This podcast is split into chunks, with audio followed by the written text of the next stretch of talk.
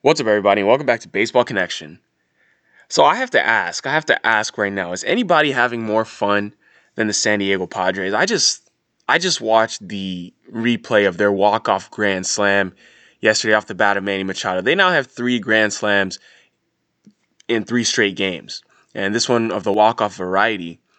I don't know if anybody is having more fun than them. They just look to be so pumped, and coming into the season, a lot of people definitely did pick this team to make that jump because they got you know some some new acquisitions. Uh, you know Tommy Pham, for example, being being the main guy who they who they said would join the lineup, and then having uh, Tatis come back healthy. Um, and then um, who else did they get? They got somebody else.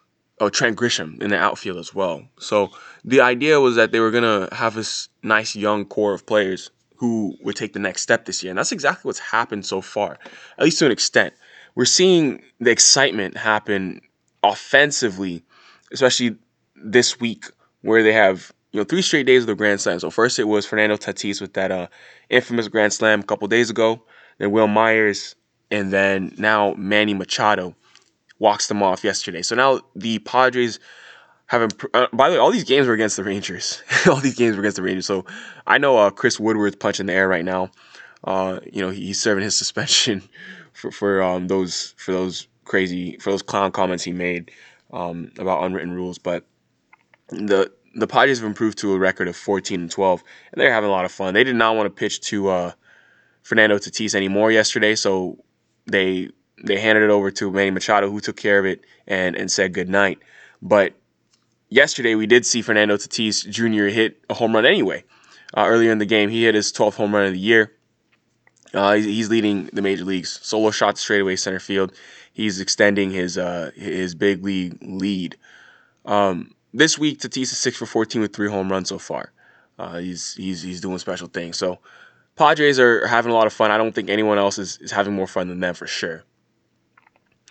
Casey Mize the number one overall pick in the 2018 draft is up in the big leagues. He made his debut yesterday, um, and he looked good. He looked good. Uh, although the Tigers lost to to the White Sox five to three, you know Casey Mize still threw pretty solid seven punch outs in his debut in four and a third innings, and oppose opposing him on the other side was another prospect by the name of Dane Dunning, a highly rated prospect. Um, yeah, Dane Dunning is, is, the as the not the Cup. I'm sorry, the White Sox number eight overall prospect. He was also making his debut, so uh, he also had seven punch outs in four and a third innings, um, and three runs. Actually, both of these pitchers had the exact same line, allowing three runs, seven punch outs, four and a third. But um, overall, the White Sox get the win. I did see really good stuff from Casey Mize. You know, this dude went number one overall for a reason. Uh, the Tigers are, are known for taking hard throwing right, right handers. Obviously, their history going back to Justin Verlander, but they have Mize up in the bigs now. Another guy they have in the pipeline is a is a kid by the name of Matt Manning, Matthew Manning. He's also another hard throwing right hander who will be up um, pretty soon, pretty soon, maybe next year. But I wanted to touch on that and um, mention that yeah, the number one overall pick from 2018 is up in the big leagues. He looked pretty good. Trevor Bauer has has been great this year. Uh, he he really has. Um, you know, he's been inconsistent over the last few years. Great year with Cleveland, and you know, mediocre year last year. Was traded to Cincinnati, not that good, whatever. But in 2020, this dude had a zero point. He has a 0.68 ERA. Yesterday, he just continued his his phenomenal season. Um, I mean, obviously a Cy Young candidate at this point, but I mean, one hit shutout. He threw a one hit shutout uh, in a five nothing victory of the Royals. Obviously, it was a you know it was a seven inning doubleheader, but I mean, still, dude is a is a is a monster right now. Seven innings, one hit, nine strikeouts against Kansas City, and he's just in in a groove for some reason this year. He's pitching well. That's all I really have to mention about that game. The Reds defeat the Royals by a score of five to nothing. Oh, I, I guess before I, I move off of this, I will say that Matt Harvey is back in the major leagues. He pitched for the Royals yesterday. Did not think that this dude would um would make it back, but he's back. You know, he's he's someone who's had like a really big fall from grace, obviously. was formerly the Dark Knight with the Mets and all that. But yeah, yesterday, three innings, three earned runs, four strikeouts for Matt Harvey. But the Royals obviously need pitching, so that's why they called him up. And that's that. Moving on to Rays and Yankees. The Rays defeated the Yankees yesterday 4 to 2. Tyler Glasnow quieted the Yankees bats. You know, the other day, so um, the Rays beat the not not last night, but the night before, the Rays beat the Yankees. And that was the first time the Yankees had lost at home all year.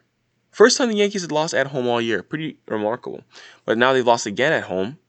Um, the Rays got the victory last night thanks to stellar starting pitching from Tyler Glasnow clutch hitting against Gerrit Cole and the Yankees bullpen, another solid performance by Tampa Bay's high leverage relievers. And you're probably wondering, did Gerrit Cole's streak, you know, win streak come to an end? It did not come to an end because he didn't get a decision. So Gerrit Cole's win streak is, is one of those, it's not necessarily he he's won every single game he's been pitching. He's won he's been winning every game that he's got a decision in. So he got a no decision yesterday. The loss fell on Zach Britton yesterday. But you know, overall, you got a four to two Rays victory yesterday. Um, Tyler Glasnow went five and two thirds with two earned runs and eight punch outs. Gerrit Cole went six and two thirds with two earned runs and ten punch outs. So um, it was really just a matter of you know the Tampa Bay bullpen holding things down from there on out. Nobody, I mean that entire bullpen, they threw five more pitchers after Glasnow, and they were all rock solid. They all looked very sharp. Didn't give up much. I mean, yeah, I mean they gave up the bullpen gave up two hits. that that was crazy, but yeah, they quieted the Yankees yesterday. Um, Ji-Man Choi solo bomb, Willie Adames, uh, RBI single, Mike Zunino solo homer, Mike Brosseau go ahead single. But Glasnow's an ace. He absolutely is. Filthy stuff. Albert Pujols has tied A Rod on the on the all time RBI list. So by the way, Pujols is one home run away from Willie Mays. He's at 659. With his next home run, he's going to tie Willie Mays, and he reached yet another incredible milestone. Um, he's tied A Rod for the second most RBIs in Major League history. Second most RBIs in history, 2086. He reached the mark with the RBI single with two outs in the sixth yesterday. Um, I mean, the RBI record book is a bit confusing though because RBIs did not count as official stat until 1920. So that means Elias, Elias meaning the Sports Bureau, it's like the record book, they don't consider Babe Ruth to be a member of the 2000 RBI club, even though he was listed as having reached this milestone in some places that retroactively include all RBIs accrued prior to 1920. So if you go by those lists, Babe Ruth is still ahead of Pujols. Um, but still, I mean, you're, splitting hairs at this point. He's still, you know, whatever, top five or whatever um, in RBIs all time. And also, there's a bit of an uncertain nature of how record keeping was in the early part of the 20th century. Some discrepancies exist between the stats provided today um, by different historical data providers. For example, some sources list Babe Ruth as having 2,214 RBIs some have him as 2,213. Obviously, that one RBI isn't going to move the needle, but when you're talking about all-time lists, you know, hopefully, um, eventually, Pujols just clears past that. I don't know. Um, he's, I mean, I think this is the final year of his deal. maybe he has one more, so he might not quite get there. Um, but he is he is one homer away from Willie Mays, which he will get this year. That's fifth on the all-time list. Um, Pujols is a three time MVP, 10 time All Star, obviously first ballot Hall of Fame. He's the only member of the 650 homer, 650 double club ever. Ever. So that's how you get on the first ballot, ladies and gentlemen. That's how you do it.